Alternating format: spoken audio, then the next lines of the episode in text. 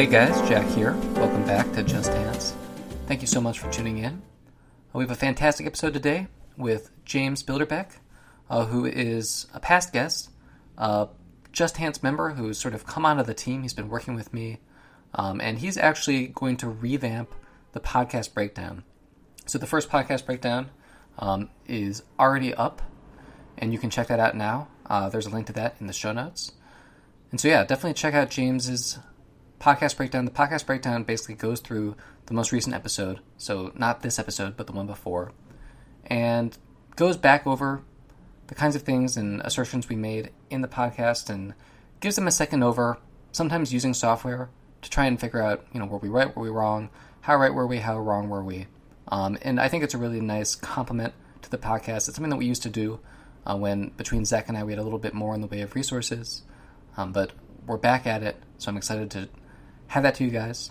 I already have next week's episode recorded, so we're going to be back on a more regular schedule. I know I've been saying that for a while, but it's actually happening, so that's good news.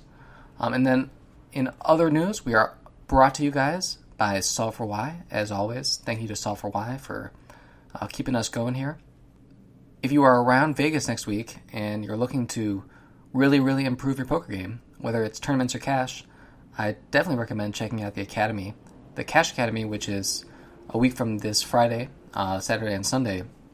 We actually are going to have a few Just Hands members out there, and so I'm really looking forward to having the Just Hands community well represented at Solve for Y. I think there might be some seats remaining. I'm not positive, but if you're interested, then definitely give Berkey and those guys a shout and use discount code JustHands2019. You'll get 5% off. Academy is really an amazing experience. I highly, highly recommend it, especially if you're looking to put in a lot of volume this summer at the series. There's really no better way, in my opinion, to go into the series than to have come straight out of a Solve for Y Academy. All right, guys, thank you so much for tuning in, and enjoy this week's episode. Hello, and welcome back to Just Hands. I'm here today with not a first-time guest. We have James Bilderbeck back on the podcast. James, how you doing? Doing pretty well today. James is restarting the Podcast Breakdown, which is something that we used to do and stopped a little while ago. But basically, we go back over the episode and we use software and just, the luxury of a little bit more time, not talking about the hand right in the moment, to go over the kinds of things we suggested in the podcast and just give it a second over using some tools that we don't necessarily have access to doing the recording. So the first of those, the revamped Podcast Breakdowns, is up on the website, and James is going to continue doing that. And so I figured that just so you guys get excited about the excellent analysis coming down the pipeline, we could get James back on the show to talk some strategy.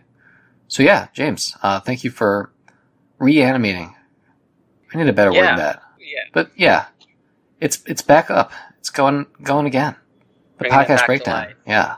Thank you. I thought the particular hand was really interesting too. I was going over the one you did with John on the river, where he goes for the 2x pot over bet to try and get a lot of folds from that sort of tight, perhaps more serious amateurish villain in that game. But yeah, it was really interesting, like looking at all the hand combos and looking at what small changes to the ranges, including like what range the villain has on the river or what villain's range that might call the river with, how that really can drastically affect the expected value of that shove. But yeah, it was really interesting. Yeah, I think that's a big part of the value of doing study off the table of a spot like that, is getting a sense of the kind of boundaries, like where do the edges lie that shift things from a check to a bet, to a 2x pot shove. What does villain strategy have to look like for each of those things to become our best option? And I think you did a nice job of showing that. Thank you very much. All right, well, today we're going to do a listener hand. Haven't done one of these in a while, at least a listener hand that was submitted via the form on our website. But that form is still operational, and so we'll be going back over some recent hands that were submitted there, and I'll put a link to that form in this week's show notes in case any of you guys have any hands that you want to submit to be on the show. We were not told where this hand came from, but it's a 1-2 game. Listener writes in that the main villain is pretty new to the table. 30-something white guy who transferred with a big stack. Definitely competent image based on the way he handled his bets and chips. He hasn't played a hand since he arrived 3 hands ago, and Hero's image is always tight. 35-year-old white guy, clean cut. People always think I have it, and I usually do. It's good to be aware of your image, although if that is your image, I would recommend taking advantage. Yeah, I would take advantage of it by bluffing a little bit more often. But that's okay. A big part of beating 1-2 is value betting. So if you're doing that a lot, you just might be doing something right. All right, so not much to say so far. I think that anyone who transfers with a big stack and looks competent is going to be, I think, a reasonable cut above your typical player at 1-2. That's just not behavior you would expect to see from a lot of people in the field. I forget who I heard say this, but I heard a pro that I respected say that if someone has a big stack and you don't know much about them, you could say that they're slightly more likely to go for a hero call, because that sort of increases your variance and could increase the chance that you stacked up. But it would be like, it'd be just a very slight adjustment, just like a very tiny adjustment, but that could be something that you could look for. Yeah, putting that same logic in a slightly different way.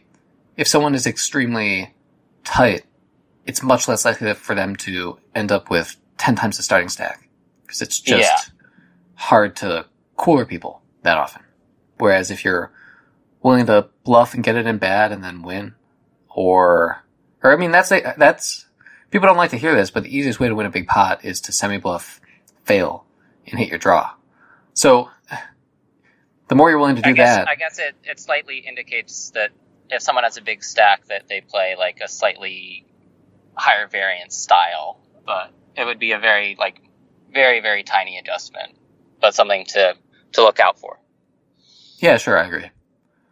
So Hero is himself sitting with $730. It's a 1-2 game. And villain covers. So we don't know what the maximum buy-in is, but both players are sitting relatively deep. So Hero is in the big blind with red aces.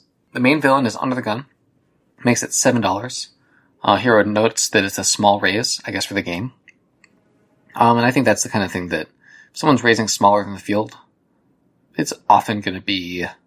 I think a player like this who's raising smaller than the field is probably a better player. I think it's kind of... maybe someone who has an online background and doesn't like just 5xing it. So, something to keep in mind. So we see raise to $7 and one caller, we don't know where. Hero makes it $30. So what do you think about this 3-bet and the choice of size? I like the sizing. I think that's about right. Like, they won't have a... I don't think the villains will have a clear decision whether to call or fold to that size. So if I was going to choose like a size for the entire range, I might choose 30 or 35 maybe. From the big blind, you're pretty incentivized to call with a lot of hands. So I guess theoretically it should be like this bet should be more polarized, like to very strong hands than if you were raising from the button or something like that. Yeah, aces is one of these hands where we have a lot of flexibility because the hand is just so invulnerable. Not invulnerable, but it's just extremely high equity. It doesn't need very much protection. We can choose a smaller sizing than we might choose with other parts of our range exploitatively. Mm-hmm. With other parts of our range, I prefer a larger size. But I think 30 is reasonable with aces. Now, what I will say is that against a stronger player under the gun, with our image being such that we are thought to be extremely value heavy, I would consider just flatting.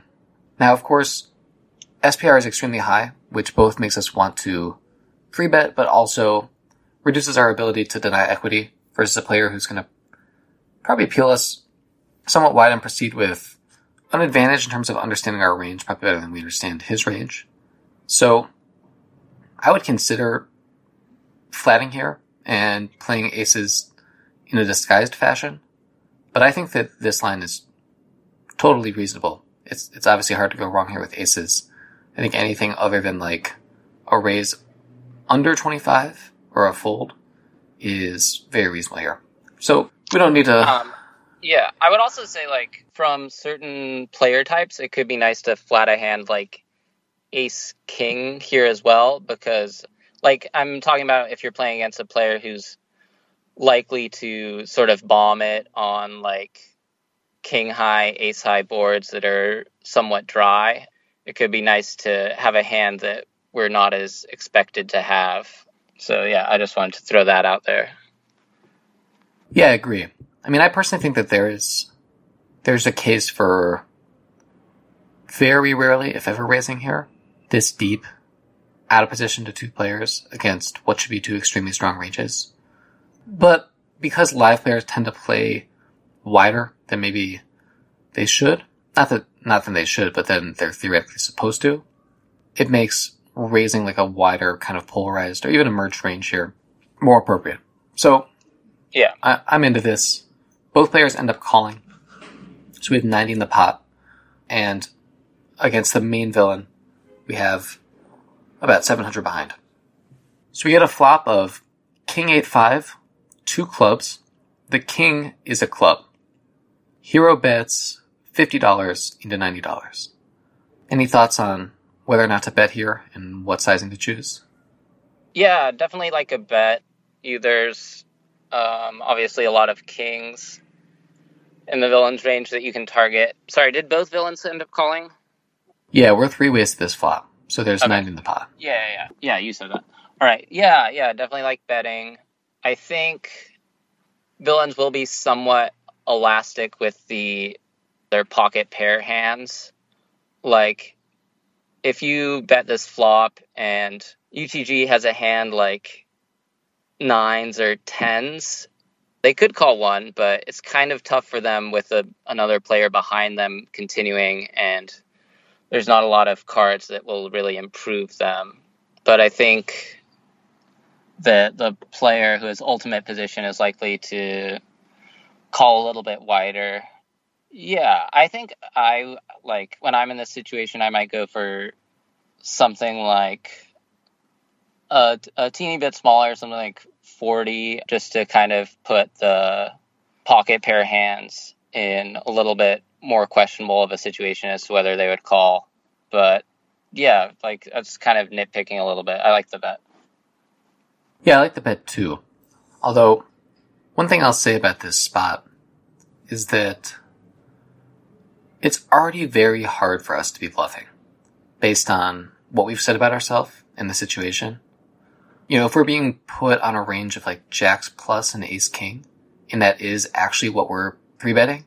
So first I'll just point out that like, if you can ever deviate from the strategy that your opponent's expecting you to play, that's often a recipe for profitability, unless you're just inserting garbage hands.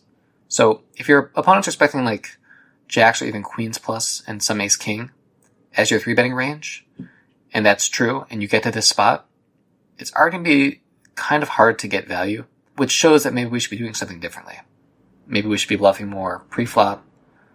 Maybe we should be bluffing more so that we can get to this spot with more hands like ace queens, ace jacks that can bluff here, assuming our opponents play well. Obviously, if our opponents just put us on that range but then call with any king for three streets regardless, then we're incentivized to just three-bet that range.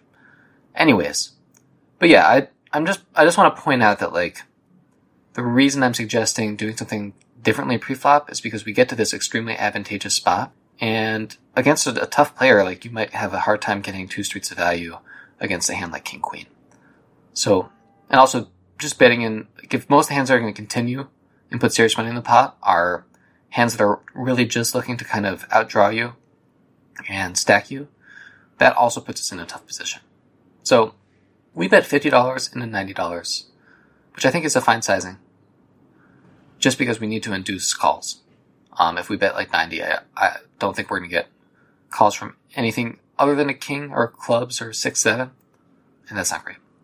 So it would be at $50.90. Main villain calls in normal rhythm is what the listener writes. And the other player folds. So our listener thinks this could be a set, a king, or a draw. What do you think about that range? I think like tens or jacks might call here. I don't know if it's a great call. I think what else could call here? Like maybe if he's a bit loose, like ace queen with the ace of clubs. But other than that, like that seems about right to me. Yeah, I agree. I think hands like ace queen, ace jack, maybe even ace 10 with the ace of clubs could call. Yeah.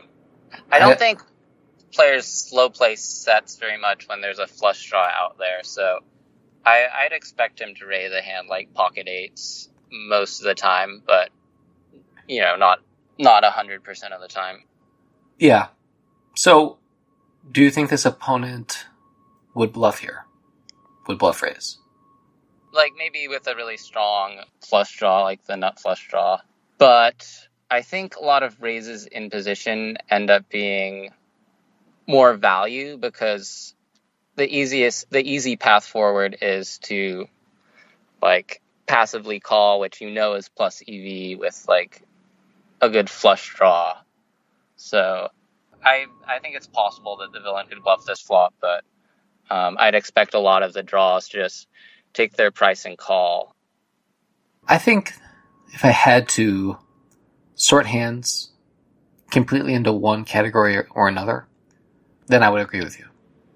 Or I think you're right in terms of like what is the field's tendency most often. I think most of the field raises sets here in this formation and wouldn't raise many draws. But I think that, a player fitting the description of what we're seeing is maybe a little bit more likely to be concerned with things like balance than most people in 1-2. And so I wouldn't be shocked to see sets mostly play through a call, especially if our opponent felt like we were going to have an extremely strong range such that he never wanted to bluff us. I also wouldn't be surprised to see our opponent have kings here. I think kings is actually kind of a tricky four-bet in this formation.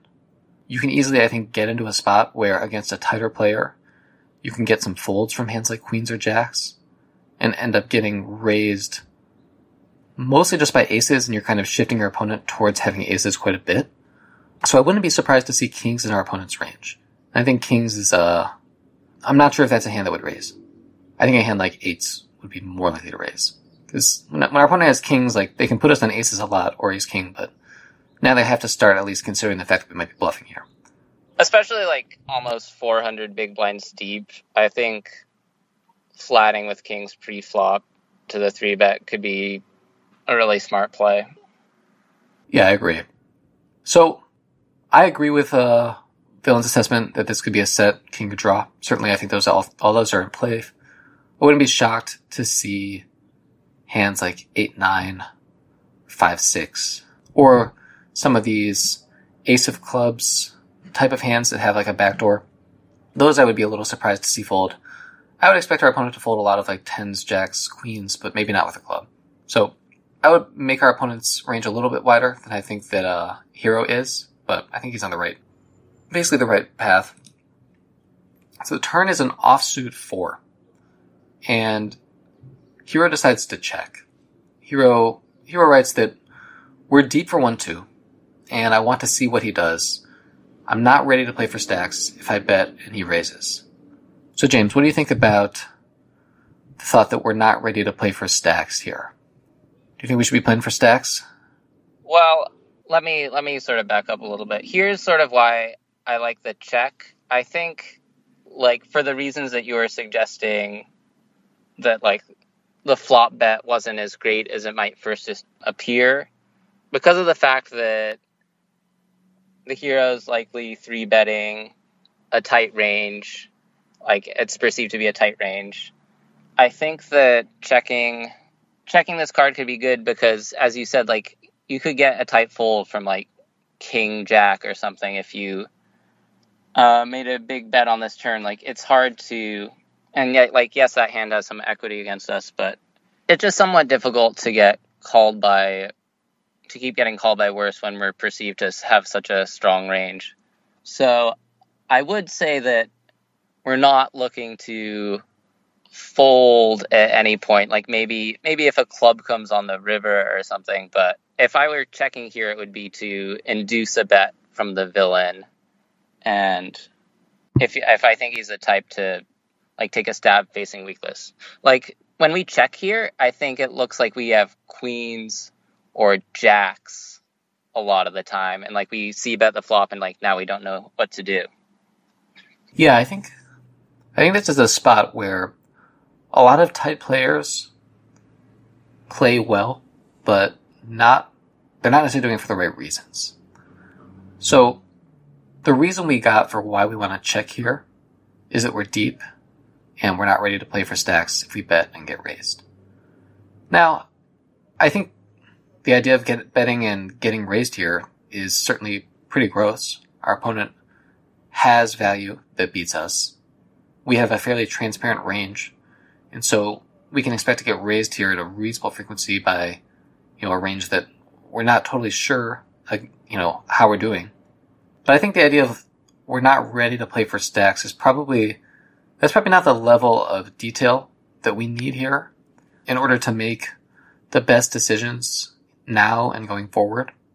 So I agree that checking is probably a good idea here, since it's just our hand is fairly transparent, so it's going to be hard to get our opponent to play very poorly versus a bet. I think that our opponent is more likely to make mistakes, like betting King X versus a check. And I think that this is a mistake that I feel like I used to make more often, where, you know, I would have like a very scared kind of King Queen in this spot and get the check or face a check and then bet. But I actually think that this is a really strong spot against, like, tighter players to check back top pair. But I do think that you induce a lot of bets when you check aces here, against hands like that King Queen. So I like the check, just to start inducing bluffs and inducing value bets from weaker, and because it's just hard to get value from another bet. But again, this is also a spot where if we had a wider range pre-flop, then we could continue betting for value more easily. And if we played through a flat pre-flop, then we might have more options here. Regardless, I like the check. So villain does bet. He bets $50 into 190. So James, what do you think about this bet of $50? It's kind of a strange bet to face, because I don't think theoretically, like, this bet accomplishes very much. I would sort of treat it as the villain checking back, because this bet doesn't really make sense with any hand. Like, it's hard to say, like, what kind of range of hands to put him on. But yeah, I think we could call and then lead most rivers, but maybe there's a case for check raising too. Yeah, I don't know. We're never folding. Yeah. No, I wouldn't fold. I think it's close between calling or check raising. But I think I actually like the suggestion of just calling here, planning to lead certain rivers. Basically, I think it's a little bit more logically consistent with how we've played thus far and, like, the assumptions that we're making. I think there's a world where check raising makes sense, but it's not the world where we were worried we weren't going to get value from, like, King, Queen, King, Jack on the turn. So I think that we have to just play coy and check again. I think on, like, a very not scary card, we might want to lead, but I think we might want to just try and induce bluffs, if anything, and just hope that, like, we get put on queens or jacks and get bluffed into.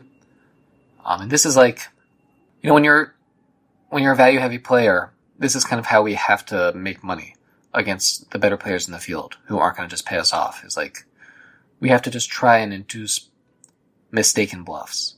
Someone who doesn't realize that we're just not betting queens or jacks very much on the flop and decides to try and take a lot of effort to get us to fold those sorts of hands here, or on the river, or value bet us. Anyway, I think we both agree that calling is best, and I'm not sure there are many cards where I would want to lead, but we get an interesting card where we maybe want to start considering a lead. We get the Ace of Spades river. So final board is King, 8, 5, 4, Ace. No flush draw got there. 6, 7 did get there. So the pot's 290, and we have 600 behind. So James, what are you thinking here? Do you think top set? Should we be betting? Should we be check raising? Should we be check calling? Let's see. So we put the villain on a range of sort of King X, club draws, and like maybe some slow played sets, and maybe the, was it 6-7, the straight that came in? Maybe a hand like that. Yeah. Also, it's worth reiterating that the Ace of clubs is still available. So we have the red aces. Yeah. Yeah, that's a good point. So I think, honestly, I think that we shouldn't be worried about, another reason we shouldn't be worried about 6-7, like besides the fact that it's a really small portion of the villain's range, is that I think it might bet larger to like charge flush draws, just because like when opponents see that their nuts can be outdrawn, they're tempted to go for a larger size. But anyway, overall, I kind of like a check again, because I think we can kind of make our hand look like queens or jacks, and the villain might go for some thin value with the nut flush draw, or the villain might try and bluff us with other missed club draws if he thinks that we might have queens or jacks. So I would say go for a check first, planning to check raise all in. Yeah, I agree. Now, I will say that I actually think this is a card that does sometimes get bluffed by someone of Hero's profile. Like, sometimes you're in this spot and you bet a hand like King Queen on the turn for this small size, and then the ace comes, and Big Blind just leads for like 150 and ends up holding like jacks and just realizes that they were probably not good very much and wants to try and capitalize on a perceived range card. And so I think you can get paid by a king sometimes. But when you check, I don't think it's impossible that a king bets some amount. I also think that you get bluffed here a reasonable amount. And the fact that the ace of clubs is available is really important. So your opponent just now ends up having a reasonable amount of ace-x that might pay off a check raise. It probably won't. But I think what we need to start thinking about is, like, how many worse hands can call our check shove versus how many better hands we'll call. So let's assume our opponent contains... Like, how, it's a really hard question to say, like, how many sets and straights does our opponent have at this point? Our opponent has... Maybe a question for the podcast breakdown, perhaps. Definitely. So seeing, you know, what various situations look like. An under-the-gun open could contain 6-7. It might not. We don't know. If we narrow it down to three combos right away, and also limit fives to three combos, assuming that, you know, 6-7 and pocket fives correlate with, you know, either choosing to limp or just fold at similar rates. Let's say there's like something like 7 sets and 3 straights that are available from pre-flop. So weighing like how often do each of those get to this point? Do they all pay off? Like, I don't really think sets fold. I think sets just convince themselves that you might have two pair and call. So I'm pretty comfortable check shoving, just because I think enough good things can happen. Like, you just never know. But your opponent could also have ace king. Yeah, that's what I was gonna say. There's still some ace king combos out there, and I think ace king is even more likely to flat than kings, in my opinion, especially if the hero has like a really tight image at the table. So that's what, 3 combos of ace king? Yeah, up to 3 combos of ace king. Yeah. It's hard to say what bets $50 on the turn, but I think all of those hands, or at least I don't think sets or straights feel like they need very much protection against the range that hero is representing. And so I think they're all liable to bet that size. So I'm not ruling any of them out. The fact that we saw that size, I don't think gives us that much information about our opponent's range. It's just kind of a strange size generally. So in all probability, it's probably not a balanced sizing, but I don't think we can make any strong assumption based on the sizing. So hero decides to bet. Hero writes that he wasn't thinking clearly other than, I hit top set, I bet monies.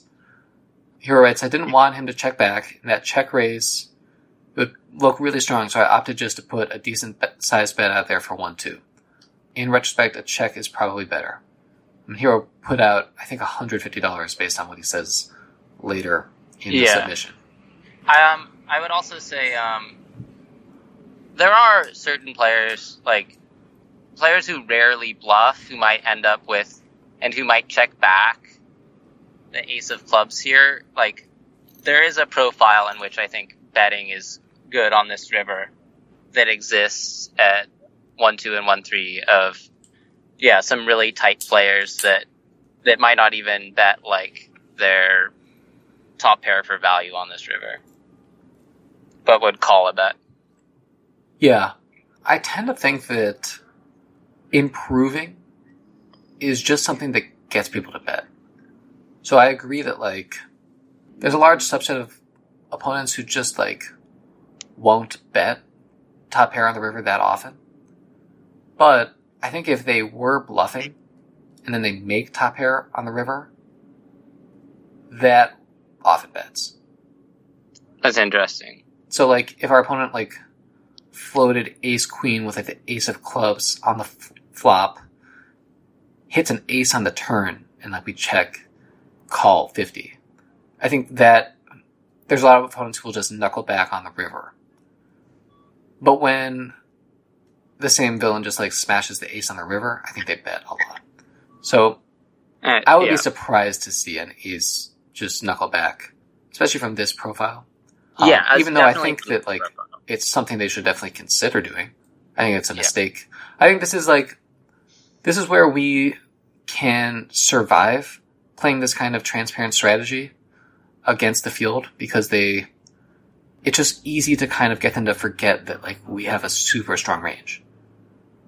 Like, it's easy for our opponent to forget that, like, we basically are aces, kings, ace, king after we bet the flop. And then to just, like, punt holding, like, ace jack of clubs or something. So, and then call a check raise if they're stuck and tilted. Yeah, and think, like, well, maybe he just has, like, queens. He's bluffing. Just trying to rip aces. Who knows? Good things can happen, which is why I like the check raise. But yeah, so we bet 150, and then our opponent ships for an additional 450. So we're getting about 3-1 here. Sorry, 2-1. 2-1. Yeah, I don't think we can fold. Like, yes, he could have 6-7, but a lot of those combos he might not have based on the pre-flop action, so, like, from a Bayesian sense, like, they're not even there. And I think eights could shove. I think maybe he shoves ace-king without thinking about it too much. Yeah, I mean, it's not an easy decision. I think it's close, but I don't think I would fold. Yeah, I wouldn't fold either. I think our odds are just a little bit too good, considering that our opponent, you know, they're probably not bluffing, but it's possible. Plus, I think it's just easy enough for our opponent to show up with worse value here and shove. What was the pot size on the river? So the pot was 290. We bet 150. And our opponent shoved for 600 total. I'd feel even better about calling if we had bet 100 because I think like the smaller size looks a little bit weaker. Yeah, I'm not advocating that bed size, but mm-hmm. I think we could like it induces more bluffs if we had bet smaller. Yeah, I think that the fact that our opponent bet $50 on the turn is enough information to allow us to call here. If our opponent was reading us extremely well, that we almost for sure had like ace king or aces or kings, they really should raise us or bet larger on the turn with just about any value, because you know there are bad cards that come for our opponent in terms of his ability to get value, or there's some vulnerability, not much, especially not with 6-7. But betting 50, I think it's enough of a sign that our opponent might just be misranging us that we should just call. Yeah, because I actually do think that our opponent probably should only have 6-7 here, but I think it takes a pretty sophisticated opponent to only have 6-7 here. And so what we can do, like a kind of exercise you can do here to try and figure out whether you should call or not, is to consider the chance that your opponent is like one of a few different types of players. So maybe there's a 40% chance our opponent only has 6-7 here. And then there's a 50% chance our opponent could have 6-7 or any set that showed up here. Then a 10% chance that our opponent could have those, or like maybe 10 bluff combos. And we could pick any of like some 8-7s or missed clubs, you know. And now the thing is, even though our opponent, so this is I have something about this on the Solve for Y, on Solve for Y TV, a webinar I did about partial profiling. But essentially the gist of it is that even if we think that before we saw this raise, our opponent would only raise, or our opponent would be the type to only raise 6-7 40% of the time, the fact that we now saw this raise means he actually is one of the other players more than 40% of the time, because there's more combos in those other ranges. So like, if he, before we saw this raise, only raised 6-7, 40% of the time, we don't see this raise from him that often. And so when we create partial combos and create a composite range, it's still probably going to be, even with that breakdown of him being the type of player to only have 6-7, 40% of the time, going to be enough for us to call. But yeah, it's close. And Hero did fold. So Hero writes, I folded. He did not show. He later talked that he had the straight, said the 4 was his gin card, and said once I bet the $150, he put me on aces and thought for sure he's going to get paid. But who knows? Yeah, I think that your opponent probably did have 6-7, if he's talking like that. I think, but maybe not. Something I have a theory about. Let me know if you think this is right. I think if reactions are exaggerated, then it's more likely that your opponent is trying to lie about what they had. Like if they're like if he slammed his cards down immediately after you folded and was I thought you were gonna call. I had the straight. I think like those kinds of exaggerated reactions are more likely to be false. I definitely agree. But I also think that if he says he put you on aces, he probably doesn't think you're going to fold. Yeah. So if he put the Hero on aces, he should have bet more on the turn. Like, well, he said once Hero bet the 150, he put him on aces. That's true. Okay. And I agree. It is like It's a pretty sick spot to bluff against someone that you're reading as being value heavy. Now, you can go back to this whole episode and try and imagine how things are a little bit different if Hero's not actually perceived as being value heavy the way that he claims.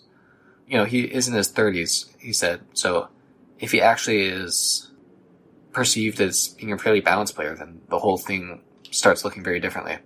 So that's something to consider. Yeah. But yeah, this could also be this could also be a spot where you could try and go for a live read on the river. I don't think we should have gotten to this spot, but could try and look at the villain in this situation, see how comfortable he looks, try and talk to him. You know, that's what I would really encourage. Like, and you know, you can, if you're leaning one way, it can be tough, like getting a read from talking to the villain, but I'd encourage the listener to try that. Yeah. I think part of the problem with that might be that in this instance, we're kind of weighing how much worse value does our opponent have. That's true. And Matt what Berkey we could do... Matt Berkey got in trouble with that. Yeah, he definitely did. What we could do in a cache, Matt couldn't do this. Yeah. But what we could do is show our hand. The problem is that I don't like showing... Like, if we're considering folding aces, I wouldn't want to fold those after showing them. But yeah. If we have some sort of just, like, random bluff catcher, yeah, and we show our hand to try and induce a response, or if we had, like, you know, ace king here or something. Yeah. It'd be different. But, yeah, I wouldn't want to show ace. Like, I hope you didn't show this. We didn't get anything from Hero, but don't tell people that you folded aces here. Yeah. It's just not information that'll help you. So, yeah, I actually think everything about the line here is reasonable. The river I would have played very differently, but I don't think the fold is horrendous, and I don't think the lead is... I think the lead is, it's a reasonable reaction to seeing an ace on the river. I just think that you should be going for... Like, this is actually something about the river, is that if we think that these hands are just going to raise, such that we can call, then maybe bet calling is better than check raising, since maybe we'll get some more value against, like, King X. So that's something to consider. I actually think that it's a very coherent way of playing the hand to bet fold. So I don't mind it, but I probably wouldn't fold. And I would consider a check raise, since you're very likely to get called by sets when you check raise maybe ace king, where I'm not sure that those always raise you. So overall, I would say well played, but definitely consider loosening up your range, and I think these spots will just become a lot easier. Yeah, agreed. Nice hand. All right, James, thank you for joining me back on the podcast. I look forward to seeing your analysis of this spot and future spots. We'll have a link to those in the show notes. And yeah, thanks again, James. Yeah, my pleasure. Happy to get on the podcast again. All right. Until next week, I'll see you guys later.